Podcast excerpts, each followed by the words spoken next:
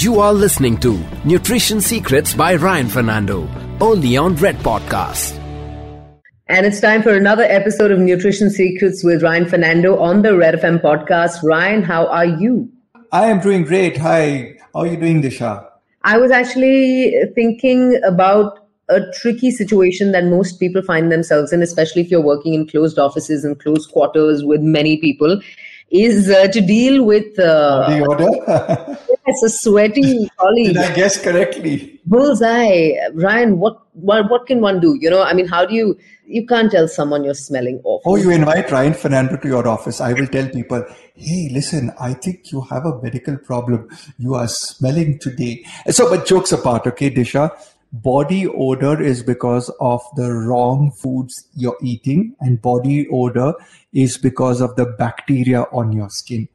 Both easily solvable by just changing your diet and getting a medicated soap. Tell us more. Tell us more about this uh, ryan diet and like you said a medicated soap or a body wash. And i also want to talk about what's directly associated is also sweat and you know in this weather we tend to sweat a little less. Um, is that affecting us during this season? What can be done? So we'll first start with body odor and then talk about sweat.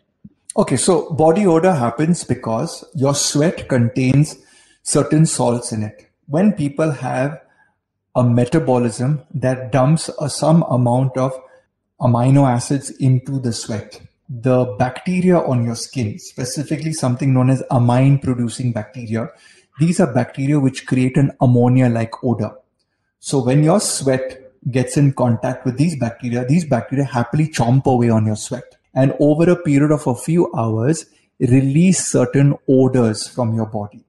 So certain people have a certain natural smell, though, so they don't have these amine producing bacteria. And certain people have this bad body odor where these amine producing bacteria release these smells that don't agree with many of our nostrils. So what I do is I tell people pick up a medicated soap. Number one can kill this bacteria. Number two is to keep your hydration levels high. So people who drink lesser water tend to have more concentrated sweat and more concentrated urine.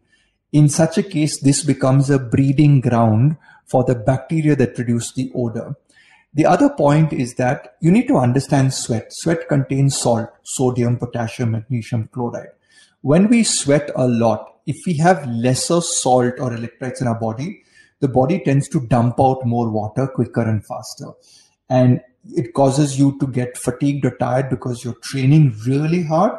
So sweating is like the air conditioning system of the body. The sweat comes onto the skin as it leaves the skin by the process of evaporation, we tend to have a temperature gradient at the surface of the skin. So the skin now is losing heat in the form of evaporation, so it cools down.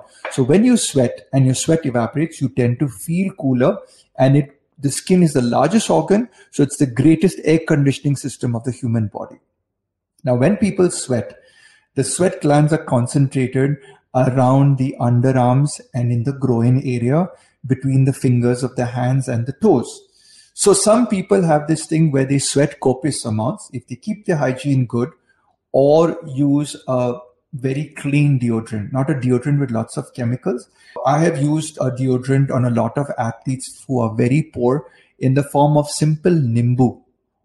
Uh, just simple nimbu or orange rind you take an orange rind, you flex it, you break the orange rind, it will release a fine spray of orange essence. You apply that on your underarms and you won't get any smell because that serves as an antiseptic. Nimbu also directly applied serves as an antiseptic, though it's a little bit harsh on the skin.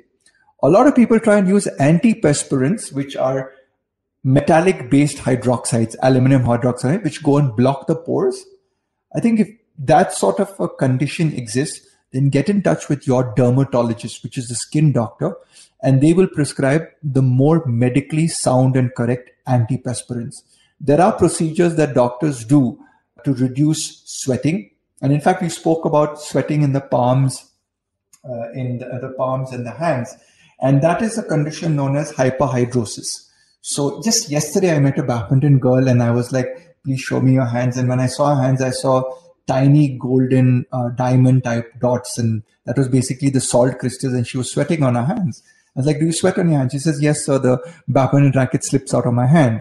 So this is a genetic condition and you can't solve it. You can use Botox injections or certain laser treatments or certain medical stuff that the doctors do to lower the sweating. But a simple logic is I give the athlete better hydration solutions and I look at avoiding alcohol and caffeine because alcohol and caffeine really, really causes the body to dump more water out. Also, research has shown that magnesium, when given to athletes, reduces the rate of, of sweating. So I, I recommend sunflower seeds, pumpkin seeds, uh, banana, coconut water, dark chocolate. Dark chocolate is amazing in terms of uh, magnesium content.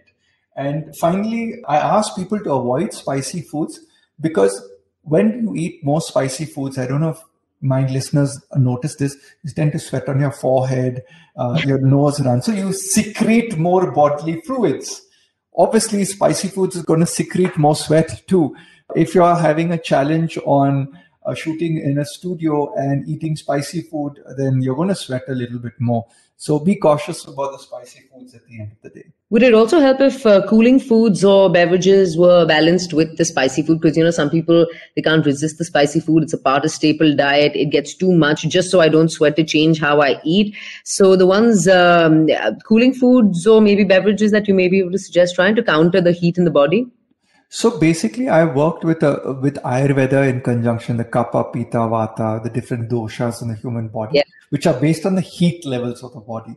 Now, if you get a little bit deep dive into the science, you have something known as uh, the latent heat of food. Simple English, Disha. Every food has a calorie signature. Calorie mm. is a unit of energy measured in the form of heat. Mm. So basically, what happens is when we say spicy food, you look at the Scoville score, which affects your taste buds and the heat quotient. But that heat quotient is more a pain receptor on taste buds. But when you eat copious amounts of protein, which a lot of athletes do, the latent heat of protein, you eat a lot of fatty foods or fried foods, the latent heat of oil is higher, the calorie level is higher. So when you put this food into your body, your body will generate more heat. So your temperature rises, so you will sweat more.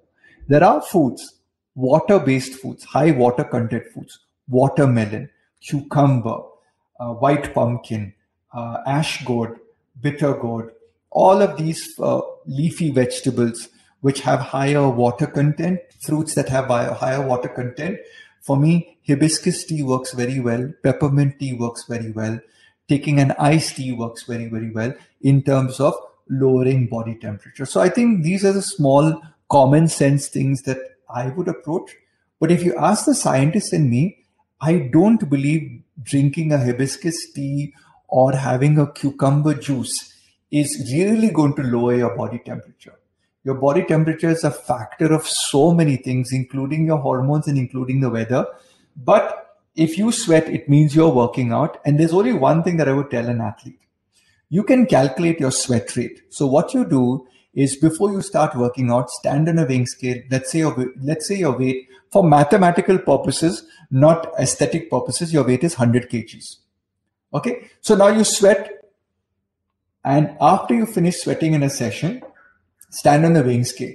Let's say you've lost three kgs. So now you've lost three liters of water from your body. During this session, if you have drunk two liters of water and you have lost only one kg of weight, that means you have replenished two kgs with water in your body. So this way, athletes can predict their sweat loss by knowing their before and after weight. And when you take your after weight, please take off your sweaty clothes and measure your body weight with dry clothes because you started with dry clothes. So that is the way athletes can measure their sweat rate. And if you have body odor, then find a good deodorant. Uh, better still, use medicated soap uh, in your bath. And I have had so many people that I tell directly to their face. So if you ever have a problem, if somebody has, so I tell people in my gym, hey, dude, you're smelling. You have a medical problem. Like, really, really, I'm smelling. I'm like, yeah, you are smelling. You need to use a medical. My wife's like, you're incorrigible. How can you tell somebody? Said, it's my duty to tell that person because their own parents or siblings have not told them that they're smelling. What does one look out for, Ryan, in this medicated soap? Is there anything in particular? Just pick up any basic medicated soap off the shelf. I know you we shouldn't get into brand names, but are there ingredients that one can look out for? Look at neem. Neem is nature's natural yeah disinfectant antibacterial so so i think neem could be one of the one of the best uh, soaps that somebody could use from a ayurvedic uh, nature point of view Keeping it simple, sticking to the roots. Thank you so much, Ryan. We'll be back with another episode of Nutrition Secrets with Ryan Fernando on the Red FM podcast. You are listening to Nutrition Secrets by Ryan Fernando, only on Red Podcast.